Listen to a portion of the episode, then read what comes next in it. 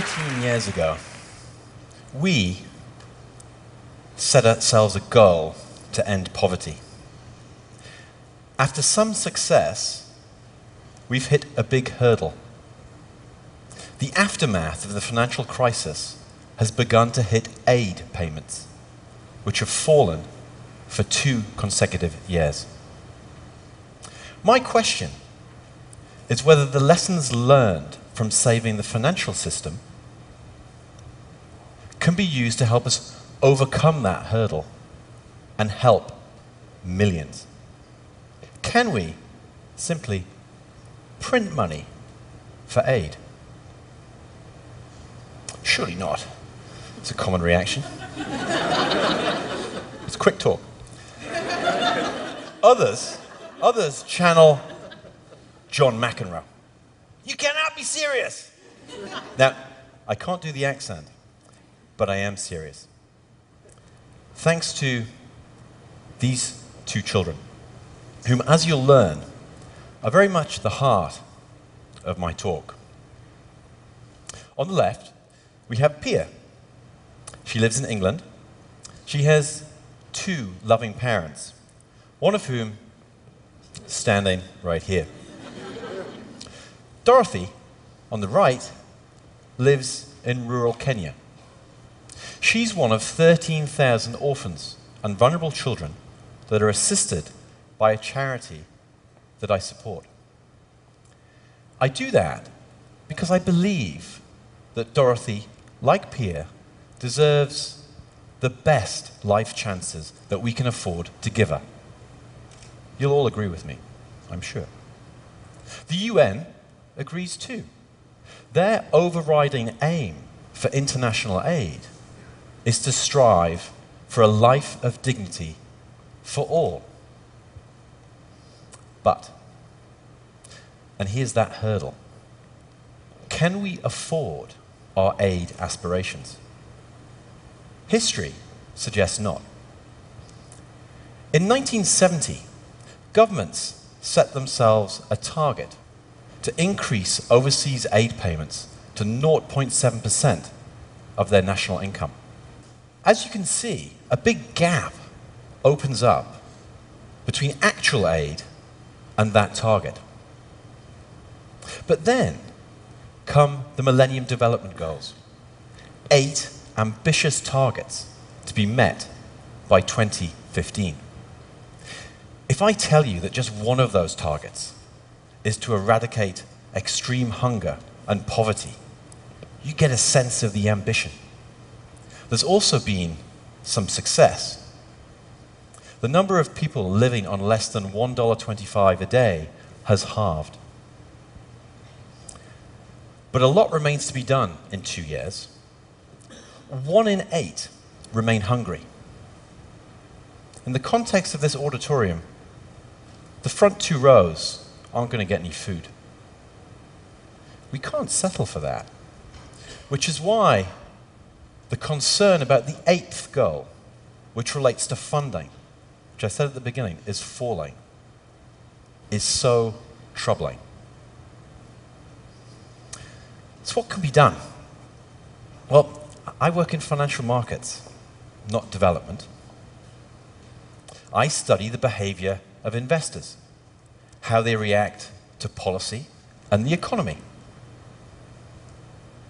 It gives me a different angle on the aid issue. But it took an innocent question from my then four year old daughter to make me appreciate that. Pia and I were on the way to a local cafe, and we passed a man collecting for charity. I didn't have any change to give him, and, and she was disappointed. Once in the cafe, Pia takes out her coloring book and starts scribbling. After a little while, uh, I ask her what she's doing, and she shows me a drawing of a five pound note to give to the man outside. Like, it's so sweet, and more generous than dad would have been. But of course, I explain to her, you, you can't do that. It's not allowed. To which I get the classic four year old response why not? Now I'm excited because I actually think I can answer this time. So I, I launch into an explanation of how an unlimited supply of money chasing a limited number of goods sends prices to the moon. Something about that exchange stuck with me. Not because of the look of relief on Pia's face when I finally finished, but, but because it related to the sanctity of the money supply. A sanctity that had been challenged and questioned by the reaction of central banks to the financial crisis. To reassure investors, central banks began buying assets to try and encourage investors to do the same. They funded these purchases with money they created themselves. The money wasn't actually physically printed. It's still sort of locked away in the banking system today. But the amount created was unprecedented. Together, the central banks of the US, UK, and Japan increased the stock of money in their economies by $3.7 trillion. That's three times, in fact, it's more than three times, the total physical stock of dollar notes in circulation. Three times. Before the crisis, this would have been utterly unthinkable. Yet, it was accepted remarkably quickly. The price of gold, an asset thought to protect against inflation, did jump.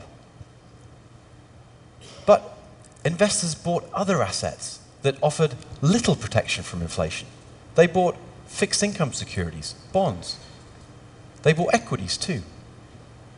For all the scare stories, the actual actions of investors spoke of rapid acceptance and confidence. That confidence was based on two pillars. The first was that after years of keeping inflation under control, central banks were trusted to take the money printing away if inflation became a threat. Secondly, inflation simply never became a threat. As you can see in the United States, inflation for most of this period remained below average. It was the same elsewhere. So, how does all this relate to aid? Well, this is where Dorothy and the Mango Tree charity that supports her comes in. I was at one of their fundraising events earlier this year, and I was inspired to give a one off donation when I remembered that my firm offers to match the charitable contributions its employees make. So, think of this instead of just being able to help Dorothy and four of her classmates to go through secondary school for a few years, I was able to double my contribution. Brilliant.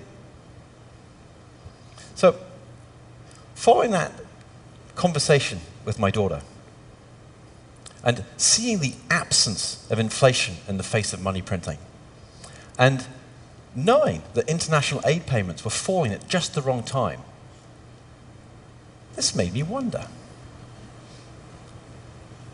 could we match, but just on a much grander scale?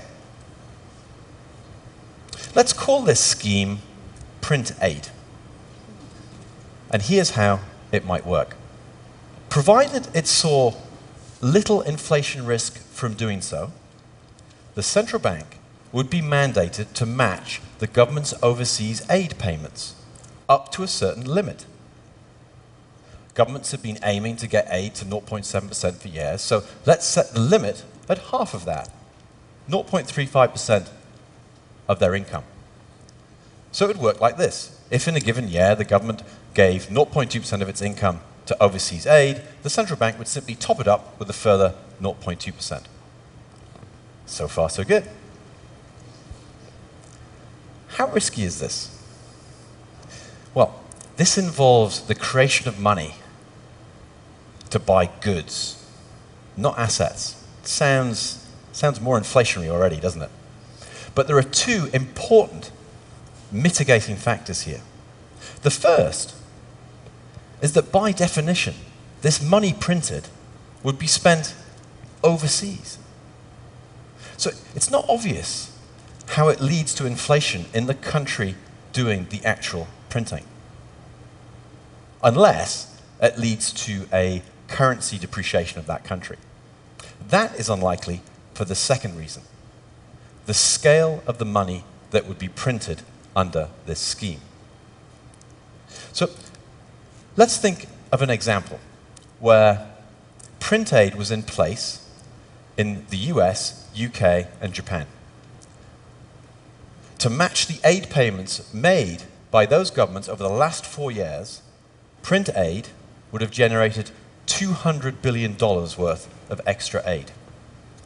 What would that look like in the context of the increase in the money stock that had already happened in those countries to save the financial system? Are you ready for this? You might struggle to see that at the back because the gap is quite small. So, what we're saying here is that we took a $3.7 trillion gamble to save our financial systems.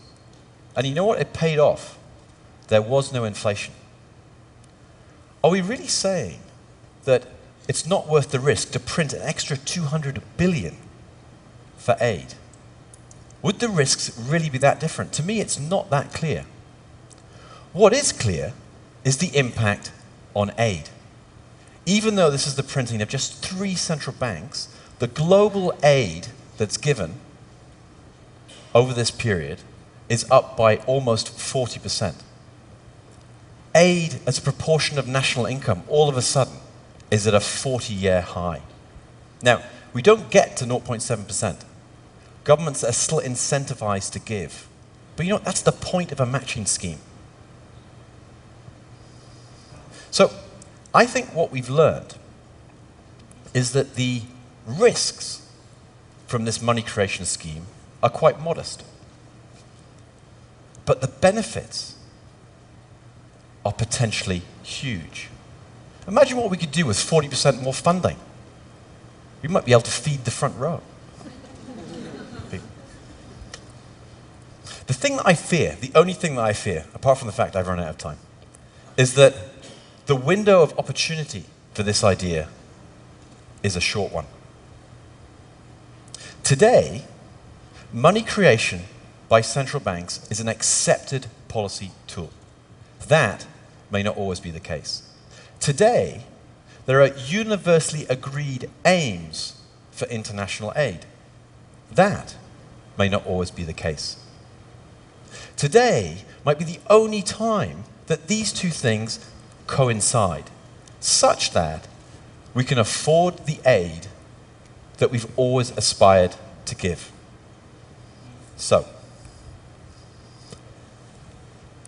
can we print money for international aid? I seriously believe the question should be why not?